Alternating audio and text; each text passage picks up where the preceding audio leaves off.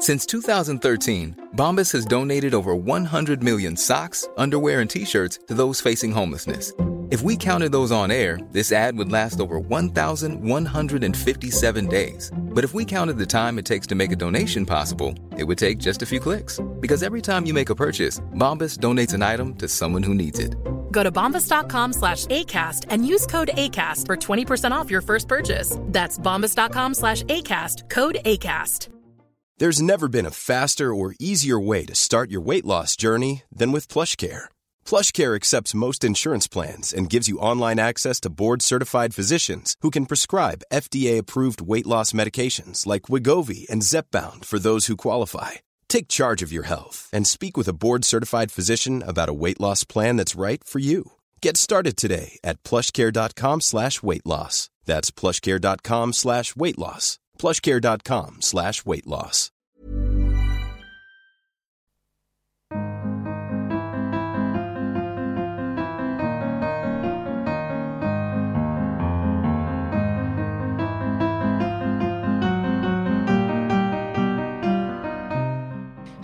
Welcome to the Prospect Podcast. My name's Tom Clark, and this week our Deputy Editor Steve Bloomfield is talking to Barbara Speed about how we all started tracking our lives from steps to spending. First, though, I'm joined here in the studio by Prospects Art and Books editor Sameer Rahim and our political correspondent Alex Dean to discuss the latest culture and politics. Alex, uh, it's at the core of all these debates that have now reached the electric point. This business of the Northern Ireland backstop. Still, most people don't know what it is, but they know they don't like it. That's right. Almost no one seems to know what the Northern Ireland backstop is, but everyone from every side seems to dislike it. The Labour Party says they don't like it. Um, the hard Brexiteers certainly don't like it. The DUP doesn't like it. But a little bird tells me that you do. My position on the backstop is that it's suboptimal, but if we're going to leave, then we need something that does the same job. Um, so actually, if you know, I kind of uh, am a Remainer deep down and kind of wish we were staying, and uh, if we're not going to stay, then I'd quite like us to leave in a very soft way. But if we're going to leave in a significant way, I think the backstop is uh, necessary, and I'm glad it's there. And just tell us very briefly uh, what it does again. So it's basically an insurance policy uh, designed to guarantee no hard border on the island of Ireland. The idea and the hope uh, for certainly Britain and possibly the European Union, is that fancy technological solutions uh, will come along and kind of save the day and uh, we can diverge from Europe. But if they don't, and we need our insurance policy, what does the insurance policy do? It's about alignment of rules. So the backstop would kick in uh, and it would draw a border down the Irish Sea in order to prevent there being a border drawn on the island of Ireland. So it's essentially kind of a pre- preservation of uh, the you know the peace process, the Good Friday Agreement, the open border on Ireland, basically. I mean, it's uh, interesting, isn't it, Sameer, how language with these things is often important. Um, backstop, I understand, is a term from baseball. I thought I thought it was a rounders term personally, but maybe it is baseball as well. I'm not I'm not sure. I wonder whether we called it if we called it the wicket keeper maybe that would make it more amenable to uh, to Brexiteers. But um, but what but what's the actual problem with Northern Ireland diverging from the rest of the United Kingdom in terms of rules and regulations? Because it already has different regulations on things like abortion and grammar schools. I agree with you. I think that this would just be more divergence, but we've already got some. Uh, initially, it was going to be customs and regulation checks down the Irish Sea, uh, which basically, you know, sounds very complicated, but it's basically checks on goods kind of going back and forth, and and that does seem like it's stepping into a new new territory more more so than what we've got now. What one thing I'd remember in all of this though is that Britain's behaviour over the past months and even years has, if anything, just confirmed the need for the backstop. With the whole reason it's there is because if we can't be trusted, you know, it's it's an insurance policy. It's basically a fallback. Um, you were using the rounders kind of cricket analogy. It's that kind of net or cat person catching the ball, isn't it? It's I was probably pro backstop anyway, but if anything, we've been such an unreliable negotiating partner, trying to go back on promises that we've made. I think actually the backstop we've proven why it exists over the course of our arguing against. So it. we know that an awful lot of people in Parliament don't like it, like uh, dozens and dozens of Conservative MPs don't like it, and also the Democratic Unionists don't like it. Do we know anything about whether people in Northern Ireland itself, the place most affected, what they think of it? Yeah, so it's actually quite popular in in, Northern Ireland, which is the funny thing about all this. Um, it's it's also popular with Northern Irish businesses, and actually, I think it could end up being quite good if the backstop comes into effect. Could be good for the Northern Irish economy uh, if Northern Ireland ends up closely aligned with Europe. Europe is our most lucrative market. Maybe we should turn it into a front stop.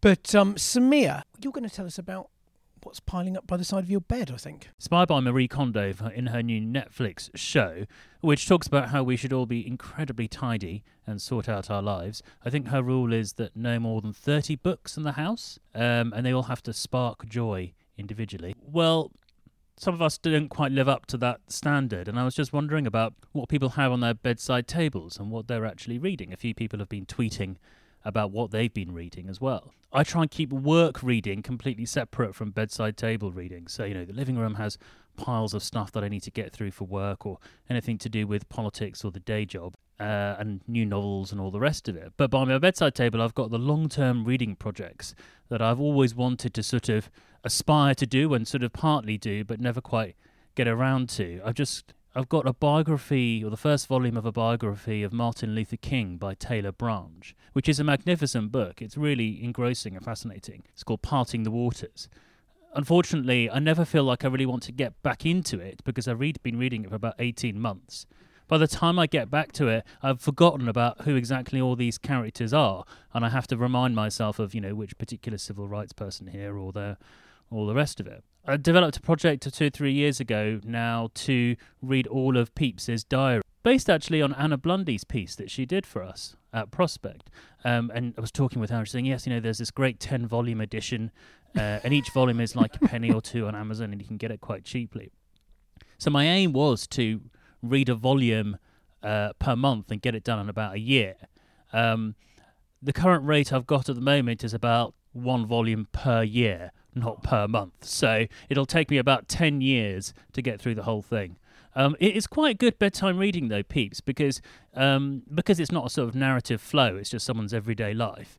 You can pick it up quite easily, and also he's always very sort of um, careful to note exactly what he's completed in during his day and what business he's done with the navy and who he's met and what he's eaten and and all the rest of it. So it's quite sort of satisfying. You feel you're almost sort of ticking off your own register of work um, as you're reading it and going through it. well, I've got um, sadly, I do have a, a couple of um, workbooks kicking around about social mobility, which I was talking to you about doing a piece on Sameer. That's very good to hear. I always like to see reviewers uh, using every moment of their time to get through the book. But then I, I do think for bedtime reading, it's very good to have things with short sections so that you can read as much or as little as you like and it doesn't play with your sleep. So um, I've got at the moment um, the book about the Beatles, The Revolution in the Head, which I picked up at the weekend, which is really nice because you've got a page.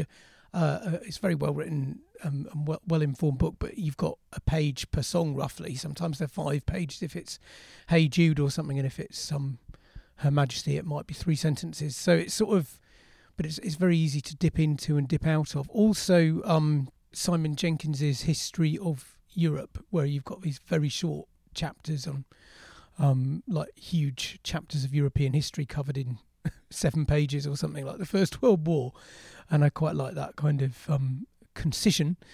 Um, and um, also one that I know you've um, enjoyed Ferdinand Mount's English Voices. They're sort of oh yeah, yeah. Uh, short stories are also really good. I've just got Alice Munro's short stories leading on from Ben Markovits's piece when he uh, wrote about how to write a, a, great fiction, and it's a big gap in my knowledge that I've not read anything by her. So haven't opened it yet, but it's there. It's aspirational. not at all. Uh, I've got a, bu- a biography of Alan Greenspan, a former chairman or president or whatever of the Federal Reserve Bank, um, by Sebastian Mallaby, and How Global Currencies Work by Barry Eichengreen. It's a weird thing because um, I'm, well, I'm quite good at finishing books that I start. Um, it's quite rare that I'll get halfway through a book and like not finish it. But I'm very bad at. I mean, I've got a huge stack of books that I've just never started and maybe never will. And it's a weird thing because you feel guilty. it's why even bother having them there if you're not going to read them. My my sort of easier reads or things that really will send me to sleep, I tend to do by audiobook now. So um, I quite like the comfort reading of reading uh, John le Carre's Smiley books because I know them so well, and having the audio book that Michael Jayston does is uh, really enjoyable. Um, also, I have to admit, I do really like the Alan Partridge books as well, and often will listen to ten or fifteen minutes before bed of uh, Steve. Does he read them Steve Coogan does the reading of, of Nomad or uh, I Partridge. We need to talk about Alan. So it's quite good to know that um, Sameer, as well as making the transition from the magazine to the podcast, is also making the transition from books to audiobooks. But let's leave all of that there for now and press on to the main event. This week we're talking to Barbara Speed about how tech allows us to track our lives. Is it good for us or is it going to drive us mad?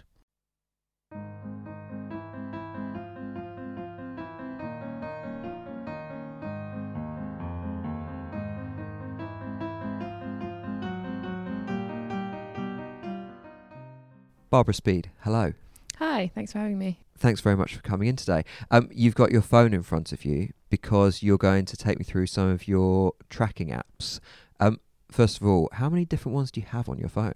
So I was just looking now. So obviously, I have the ones that Apple just give you. I've got the health app and then the new screen time app, which texts you on a Sunday and says you've been looking at your phone too much. And then on top of that, I've got. Uh, I've got the Nike Run Club, which I use to track my running. I've got my Fitness Pal, which I have used to track food in the past, although I'm not using that at the moment. I've got Drink Aware, which is an alcohol app where I enter my drinking every day. Did you do that over Christmas as well? I did, yeah. have a look at that data in a minute. I've got what else do I have here? There's a heart rate app, which I think the new update on Apple allows you to check your pulse you ever use through your one? finger. Yeah, I've been. That's more of a kind of. I haven't been able to find anything very interesting in how it's like developed over time, but it is quite interesting to try it at different times if you think you're feeling stressed, and then you Yeah. can confirm it using the data. Uh, and what else have I got here? Uh, a couple of other running apps, and also I got Monzo and Revolut, which are both cards that let you track your spending. So that's a way that you can, yeah, you can track what you're spending, what you're saving, how much money Yeah. you've got left. Exactly, yeah. And though I actually tend to use a Google Sheet, which is just a spreadsheet for my spending now because I find that a bit easier to use. So I've got that on my phone as well. So those are, those are the main ones. And did you did you do this before the apps existed? Were you always someone that tried to track what you were what you were doing? Probably not actually. I've never kept a diary or a journal, or anything like that. I think I'm quite lazy, but I like the feeling of having that data. So I think the rise of phones sort of allowed me to do that in a way that I hadn't before. And I think probably, say with money, I'm probably always someone who's not been that on it. I find it quite hard in my head to understand how much I've been spending. So the idea of someone sort of doing it for me was really appealing. Um, which is why I was kind of the the perfect customer for um, these kind of new app-based banks, which I guess is what you'd call them. Uh, so I think for me, the technology has enabled me to do it in a way that I never would have done otherwise. And why do you Actually that question is just a one word question. Why? Why are you tracking yourself? So not quite religiously, but but in a way that you know, a lot of people simply don't. Having that question was was kind of why I wanted to do this piece, really, because I don't think I really understood myself. I think there's two elements, two sort of sides to it, and that's where you could potentially call them the kind of positive and negative sides. That on one side, there's the kind of just interesting, almost fun aspect, which is brought along with the technology that we can kind of see ourselves and look at ourselves and measure ourselves in ways that we couldn't before. The technology maybe could help you understand your own behavior. That you, it gives you kind of data that's other than just how you see yourself, if that makes sense. So, what's quite interesting is that, say, looking at alcohol data, you might think, oh, I've been drinking a lot this week. But when you actually look at it, you haven't, because say you've been out twice, but you haven't drunk the other five nights. What you realize is that actually having a single glass of night wine every night adds up more. So, it's quite appealing, this idea that you could have kind of empirical data rather than just relying on the kind of fuzzy And is that you'd look at partly because you think that we're not so good at remembering what we've done? Exactly, and we're very coloured by our own kind of value judgments. So you kind of think I've been awful, I've done this and that and the other, but it's it's nice to have like another side, another way of looking at it, which which it kind of coming on to my second point can be negative in itself. That the second way that tracking, I guess, is used is as an encouragement to do things differently or to keep control in a way of your drinking or your spending or your eating and especially perhaps with the third one of those that can become quite destructive. So i know that apps often form a part of kind of eating disorder culture um, that this idea you can kind of control yourself or punish yourself using data is kind of comes alongside that sort of more fun explorative aspect. So i guess with my own tracking i've tried to avoid things that run the risk of running of going into that area that although I do track my drinking I'm not like I'm not doing dry January for example I kind of try to stay within specific limits but I don't kind of necessarily beat myself up about it I just find it interesting to see how it changes over time And has any of this tracking actually changed your behaviour in any way whatsoever? Do you find you're spending less or spending more or drinking less or drinking more or going for longer runs or not running quite as much as you wanted to in the past? Yeah, I think it does up to a point. I think what's interesting is that the thing that changes my behavior is often a conclusion I've been able to draw from looking at the data. So the example I gave about drinking every evening as opposed to drinking kind of once in a while but having a bit more, it's been quite eye opening that I sometimes it often the drink I won't bother having is the one drink at an event or at home or something because I think actually this isn't worth it having one day where I'm not drinking is probably more valuable here than just like having a single glass of wine. So steps is a quite a good example of something where it does sort of encourage you to change your behavior slightly because there's uh, kind of on pedometers and also on the Apple app the encouraged goal is this 10,000 steps which we could probably talk a bit more about later but it's this this slightly arbitrary number that if you reach that every day or you reach that average then you've sort of done your bit which is kind of a made up idea. But I definitely find myself kind of trying to reach that goal. But with spending, for example, I don't particularly look at my spending and think, oh God, I need to stop spending anything this week because I spent a certain. I mean, I would if I was actually running out of, of my money.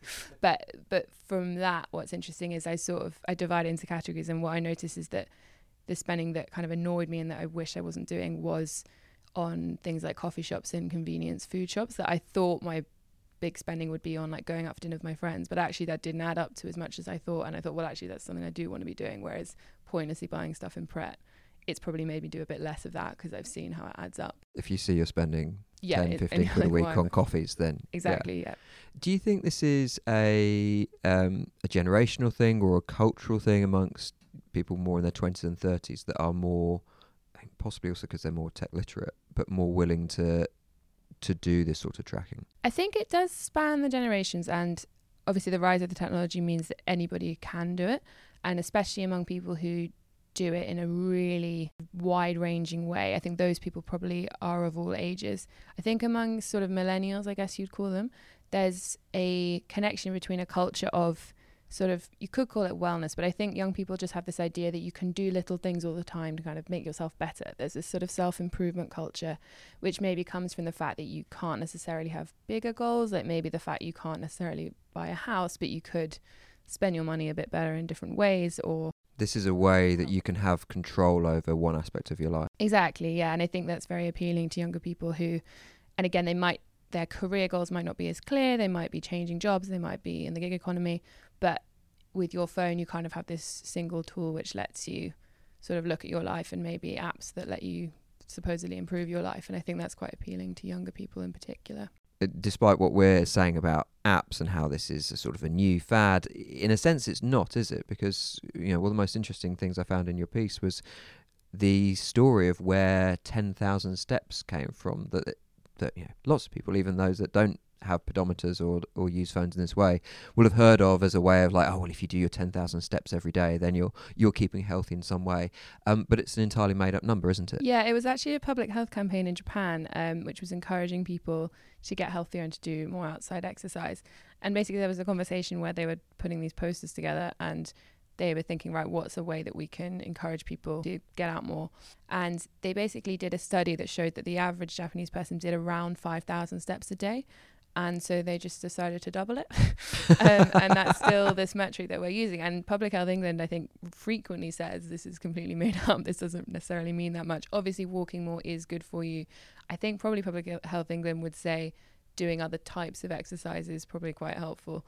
Uh, but still, this kind of myth remains that this 10,000 steps is the golden number. Talk to me a bit about uh, the quantified self movement. This is a, a group of people that take all this tracking in a in a slightly different direction, isn't it? Yeah, so the quantified self movement um, was sort of co-founded by a former editor at Wired, and it's a movement of people who basically do this tracking stuff, but usually it's not through an app that's available in the App Store. Like these are people who are designing ways to track aspects, usually of their body, but also just of their lives, um, in a very almost kind of scientific way.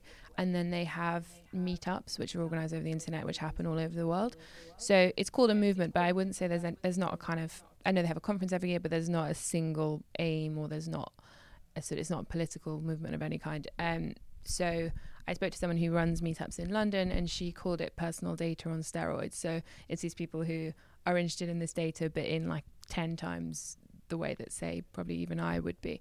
Uh, so people track their urine. They like weigh themselves before going to the toilet and afterwards. People track their kind of calcium intake. But sometimes someone pops up who's designing like a new technology or a new app which is for tracking, and they're like desperate to get these people as their first users or their sort of beta testers because these people are kind of at the forefront of tracking. Do you find just going back to yourself and the way you use these things? Do you find it enjoyable to to track so many things that you're doing, or does it feel like a bit of a chore?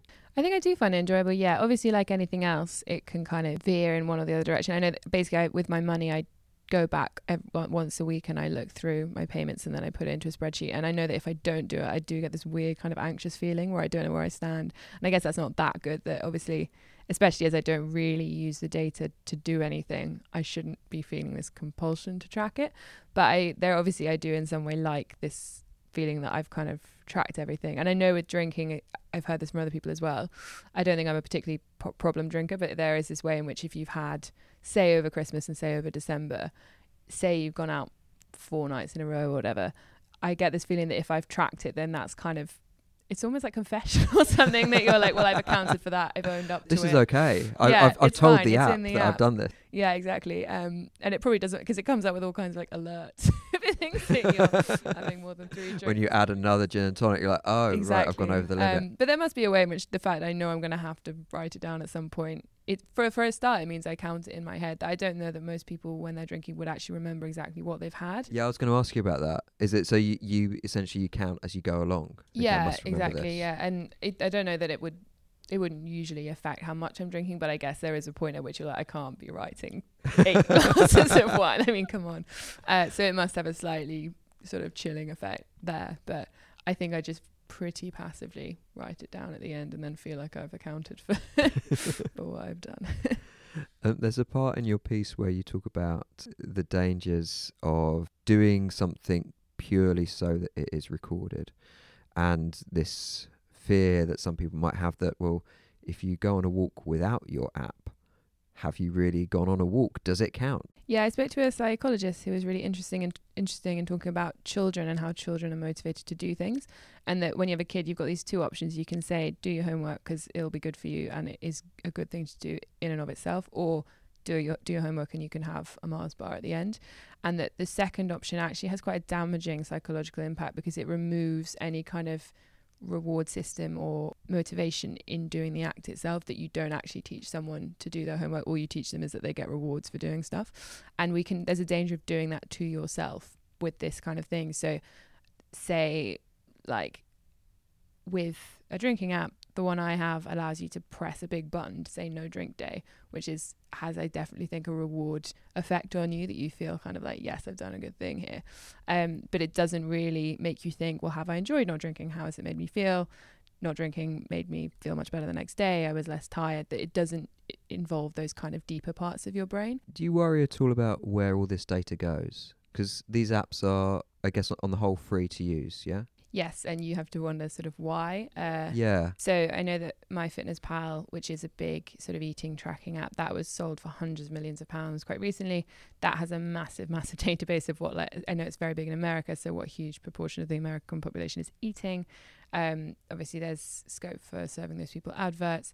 So I think there is a lot to worry about in where the data is going. I think you have to think for yourself, probably on an individual basis, about this. So I think, well, my drinking data is out there. That app is actually run by DrinkAware in conjunction with the government, so I'm probably not hugely bothered. Although I guess if a government came in who wanted to try and round up drinkers and I don't know.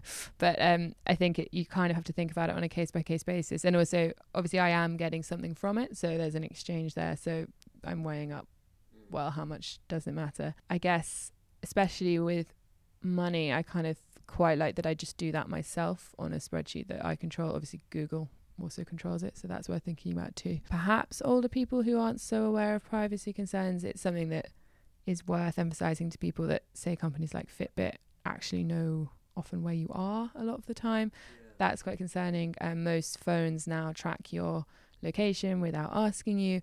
All those things are definitely a problem. Um, and I guess that's just something that will need to be kind of worked out going forward. That companies want to track us, we kind of want to track ourselves to What what what's the balance there? Yeah, I, I mean it's something that obviously we're you know, we're all thinking about more. We're all about more. It's you know, Facebook was well, Facebook's a really interesting example because, you know, for 10 years it's been quite open about how much data it has on us. But this was stuff we were willingly giving this company, knowing that this was a free service, so they must be getting something out of this. Absolutely, yeah. And there's a thing, especially with Facebook, what scares people is that there's an awful lot of your data in one place there.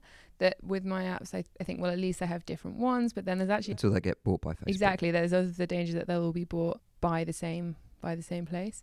And there's kind of an interesting angle as well when you think about other countries which have even less regulation on privacy than we do. So in China, there was a company, I just saw this last month, there was a company that started fining employees if they didn't walk at least 180,000 steps a month.